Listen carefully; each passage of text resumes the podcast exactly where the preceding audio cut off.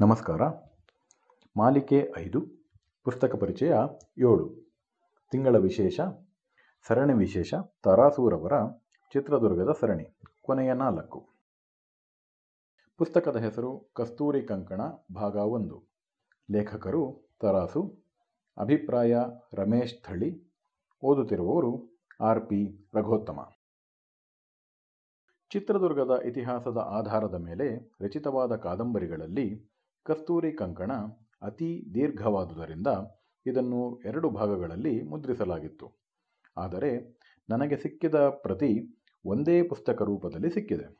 ಹಾಗಾಗ್ಯೂ ನನ್ನ ಅಲ್ಪ ತಿಳುವಳಿಕೆಯಿಂದ ಮೊದಲನೇ ಭಾಗ ಎಲ್ಲಿಗೆ ಕೊನೆಗೊಳ್ಳಬಹುದು ಎಂದು ತರ್ಕ ಮಾಡಿ ಅದರಂತೆ ವಿಶ್ಲೇಷಣೆಯನ್ನು ಬರೆಯುವ ಪ್ರಯತ್ನ ಮಾಡಿದ್ದೇನೆ.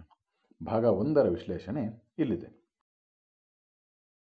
ಕಾದಂಬರಿಯು ದುರ್ಗದ ಪಾಳೆಯಗಾರರಾದ ಕಸ್ತೂರಿ ರಂಗಪ್ಪನವರ ದರ್ಬಾರಿನಿಂದ ಪ್ರಾರಂಭವಾಗುತ್ತದೆ. ಎಂದಿನಂತೆ ದರ್ಬಾರು ನಡೆಯುತ್ತಿರುವಾಗ ಸಿರಿಯದ ಪಾಳೆಯಗಾರನಾದ ರಂಗಪ್ಪನಾಯಕನ ಅರಮನೆಯಿಂದ ಬಂದ ರಾಯಸವನ್ನು ಎರಡನೇ ಸಾರಿ ಓದುವಂತೆ ಕರಣಿಕರಿಗೆ ಹೇಳುತ್ತಾರೆ. ಆ ಪತ್ರದಲ್ಲಿ ರಂಗಪ್ಪನಾಯಕನು ಸೀರ್ಯದವರು ಮತ್ತು ದುರ್ಗದವರ ನಡುವೆ ಸಂಬಂಧ ಬೆಳೆಸುವ ಪ್ರಸ್ತಾಪ ಮಾಡಿ ಕಸ್ತೂರಿ ರಂಗಪ್ಪನಾಯಕರ ಮಗಳ ಮದುವೆಯನ್ನು ತನ್ನ ಮಗನ ಜೊತೆ ಮಾಡಿಸುವ ಸಲುವಾಗಿ ಆಕೆಯ ಜಾತಕವನ್ನು ಪತ್ರ ತಂದಿದ್ದ ಕರಣಿಕರ ಜೊತೆಯಲ್ಲಿ ಕಳಿಸಿಕೊಡಬೇಕಾಗಿ ಕೇಳಿಕೊಂಡಿರುತ್ತಾನೆ. ಇದರಿಂದ ದುರ್ಗದ ದೊರೆ ಮತ್ತು ಅವರ ಆಪ್ತರ ಮನಸ್ಸಿನಲ್ಲಿ ಉಂಟಾಗುವ ದ್ವಂದ್ವ ಮತ್ತು ಅವರುಗಳ ಅವರುಗಳು ಇದರ ಬಗ್ಗೆ ನಡೆಸುವ ವಿಸ್ತಾರವಾದ ಚರ್ಚೆ, ಆಗಿನ ರಾಜಕೀಯ ವಿದ್ಯಮಾನಗಳು ಮತ್ತು ತೊಡಕುಗಳನ್ನು ಬಹಳ ವಿವರವಾಗಿ ತರಾಸು ಅವರು ಬರೆದಿದ್ದಾರೆ. ದೊರೆಗಳ ಆಪ್ತರಾದ ದಳವಾಯಿ ದೇಸಣ್ಣ ಬಾಲಯ್ಯ ಮತ್ತು ಬೆನ್ನೂರು ಸಿದ್ದಯ್ಯ ಇವರೆಲ್ಲ ತಮ್ಮ ತಮ್ಮ ಅಭಿಪ್ರಾಯ ಮತ್ತು ಸಲಹೆಗಳನ್ನು ತಿಳಿಸಿದ ಮೇಲೆ ಪ್ರಧಾನಿಗಳಾದ ವಿರೂಪಾಕ್ಷಪ್ಪನವರು ಎಲ್ಲರನ್ನೂ ಉದ್ದೇಶಿಸಿ ಅವರ ತರ್ಕವನ್ನು ಮುಂದಿಟ್ಟಾಗ ಅವರೆಲ್ಲರ ಪ್ರಶ್ನೆಗಳಿಗೆ ಉತ್ತರ ಸಿಕ್ಕಿದಂತಾಗುತ್ತದೆ.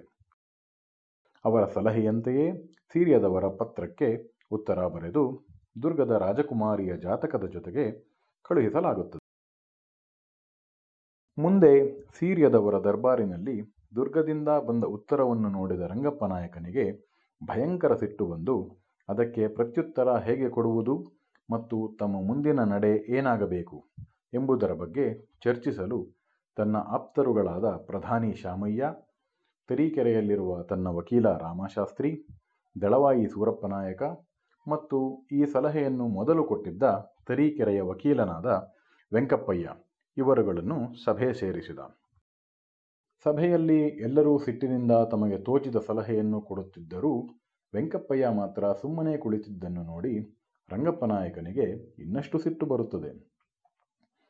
ವೆಂಕಪ್ಪಯ್ಯ ನಿಧಾನವಾಗಿ ತನ್ನ ಕುಟಿಲ ಯೋಜನೆಯನ್ನು ಎಳೆ ಎಳೆಯಾಗಿ ಬಿಡಿಸಿ ಎಲ್ಲರ ಮುಂದೆ ಇಟ್ಟಾಗ ರಂಗಪ್ಪನಾಯಕನ ಸಿಟ್ಟು ಹೋಗಿ ಆಶ್ಚರ್ಯಕ್ಕೆ ಬದಲಾಗುತ್ತದೆ. ಹಾಗೆಯೇ ರಾಜಕುಮಾರಿಯ ಜಾತಕಕ್ಕೆ ಸರಿಹೊಂದುವ ಹಾಗೆ ಸಿರಿಯದ ರಾಜಕುಮಾರನ ಜಾತಕವನ್ನು ಬರೆಯಿಸಬೇಕಾದ ಜವಾಬ್ದಾರಿಯನ್ನು ವೆಂಕಪ್ಪಯ್ಯ ಹೊತ್ತುಕೊಂಡು ರಾಮಶಾಸ್ತ್ರಿಯವರ ಜೊತೆಗೆ ಆಸ್ಥಾನ ಜೋಯಿಸರಾದ ಯಜ್ಞನಾರಾಯಣ ಜೋಯಿಸರ ಮನೆಗೆ ಹೋಗುತ್ತಾನೆ. ಅದಕ್ಕೂ ಮುಂಚೆ ತನ್ನ ಕುಟಿಲ ಉಪಾಯದ ಭಾಗವಾಗಿ ರಂಗಪ್ಪನಾಯಕರು ತನ್ನನ್ನು ಸಾರ್ವಜನಿಕವಾಗಿ ಅವಮಾನಿಸಿ ಸೀರಿಯದಿಂದ ಹೊರಕ್ಕೆ ಅಟ್ಟುವ ನಾಟಕವನ್ನು ಆದಷ್ಟು ಬೇಗ ಮಾಡಬೇಕೆಂದು ಹೇಳುತ್ತಾನೆ. ಇತ್ತ ಯಜ್ಞನಾರಾಯಣ ಜೋಯಿಸರು ಎರಡೂ ಜಾತಕಗಳನ್ನು ಪರಿಶೀಲಿಸಿ ಈ ಮದುವೆ ನಡೆಯುವುದು ಸರಿಯಲ್ಲ ಎಂದು ಹೇಳಿ ನಂತರ ವೆಂಕಪ್ಪಯ್ಯನ ಕೋರಿಕೆಯ ಮೇರೆಗೆ ನಕಲಿ ಜಾತಕವನ್ನು ಬರೆದುಕೊಡಲು ನಿರಾಕರಿಸುತ್ತಾರೆ. ಯಾವುದೇ ಆಮಿಷ ಅಥವಾ ಬೆದರಿಕೆಗೂ ಅವರು ತಮ್ಮ ನಿರ್ಧಾರ ಬದಲಿಸುವುದಿಲ್ಲ. ಅವರಿಬ್ಬರೂ ಅಲ್ಲಿಂದ ಹೊರಟ ಸ್ವಲ್ಪ ಸಮಯದಲ್ಲೇ ರಾಮಶಾಸ್ತ್ರಿಗಳು ತಿರುಗಿ ಬಂದು ಮದುವೆ ಬೇಡವೆಂದುದಕ್ಕೆ ಕಾರಣ ಕೇಳಿದಾಗ ಯಜ್ಞನಾರಾಯಣ ಜೋಯಿಸರು, ಈ ಮದುವೆಯಿಂದ ರಂಗಪ್ಪನಾಯಕನ ವಂಶ ಉದ್ಧಾರವಾಗುವ ಬದಲು ನಾಶವಾಗುವ ಎಲ್ಲ ಸೂಚನೆಗಳು ಇವೆ. ಅದಕ್ಕಾಗಿ ಬೇಡ ಎಂದೇ ಎಂದು ಹೇಳಿ ತಮ್ಮ ಮಾತು ಮುಗಿಸುತ್ತಾರೆ. ರಾಮಶಾಸ್ತ್ರಿಯು ಈ ಸಂಭಾಷಣೆಯನ್ನು ಯಾರಿಗೂ ಹೇಳಬಾರದು ಎಂದು ಯಜ್ಞನಾರಾಯಣ ಜೋಯಿಸರಿಗೆ ತಿಳಿಸಿ ಅಲ್ಲಿಂದ ಹೊರಟು ಹೋಗುತ್ತಾರೆ.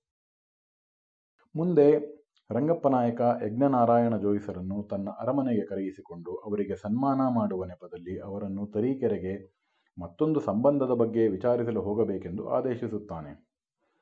ಒಳ ವಿಷಯ ತಿಳಿಯದ ಯಜ್ಞನಾರಾಯಣ ಜೋಯಿಸರು ಅವನ ಮಾತನ್ನು ನಂಬಿ ಮಾರನೆಯ ದಿನ ತರೀಕೆರೆಗೆ ಪ್ರಯಾಣ ಮಾಡುತ್ತಾರೆ. ಇತ್ತ ನಕಲಿ ಜಾತಕ ಸೃಷ್ಟಿಗೆಂದು ವೆಂಕಪ್ಪಯ್ಯ ಮತ್ತು ರಾಮಶಾಸ್ತ್ರಿ ಇಬ್ಬರೂ ಮತ್ತೊಬ್ಬ ಜ್ಯೋತಿಷಿಯಾದ ಚಂದ್ರಶೇಖರ ಶಾಸ್ತ್ರಿಯನ್ನು ರಾಮಶಾಸ್ತ್ರಿಯ ಮನೆಗೆ ಕರೆಸಿ ಅವರಿಗೆ ದುಡ್ಡಿನ ಆಸೆ ತೋರಿಸಿ ತಮ್ಮ ಕೆಲಸ ಸಾಧಿಸಿಕೊಳ್ಳುತ್ತಾರೆ. ಇತ್ತ ಚಂದ್ರಶೇಖರ ಶಾಸ್ತ್ರಿಯು ತಾನು ಮಾಡಿದ ಮನೆಹಾಳ ಕೆಲಸಕ್ಕೆ ಸಾಕಷ್ಟು ಹಣ ಗಳಿಸಿ ಆ ಹಣದೊಂದಿಗೆ ಮನೆಗೆ ಹೋಗುವಾಗ ಅವನ ಅಪಹರಣವಾಗುತ್ತದೆ. ನಂತರ ರಂಗಪ್ಪನಾಯಕನ ಆಸ್ಥಾನದಲ್ಲಿ ವೆಂಕಪ್ಪಯ್ಯನ ಸಾರ್ವಜನಿಕ ಅವಮಾನದ ನಾಟಕ ಅವನ ಗಡೀಪಾರಿನ ಶಿಕ್ಷೆಯೊಂದಿಗೆ ಕೊನೆಯಾಗುತ್ತದೆ. ವೆಂಕಟನಾಯಕನಿಗೆ ಇದರಲ್ಲೆಲ್ಲ ಭಯಂಕರ ಒಳಸಂಚಿನ ಅನುಮಾನ ಬಲವಾಗಿ ಬೆಳೆಯುತ್ತದೆ. ಇದೆಲ್ಲದರ ಜೊತೆ ಇಬ್ಬರ ಜಾತಕಗಳು ಅತಿ ಪ್ರಶಸ್ತವಾಗಿವೆ ಎಂದು ಜೋಯಿಸರು ಹೇಳಿದ್ದರಿಂದ ದುರ್ಗದ ರಾಜಕುಮಾರಿ ಮತ್ತು ರಂಗಪ್ಪನಾಯಕನ ಮಗ ಕೃಷ್ಣಪ್ಪ ನಾಯಕನ ಮದುವೆ ನಿಶ್ಚಯವಾಗಿ ಅದಕ್ಕೆ ಸಿದ್ಧತೆಗಳು ಭರದಿಂದ ನಡೆಯುತ್ತಿರುತ್ತವೆ. ಇಲ್ಲಿಗೆ ಕಸ್ತೂರಿ ಕಂಕಣದ ಮೊದಲನೇ ಭಾಗವು ಮುಕ್ತಾಯವಾಗುತ್ತದೆ.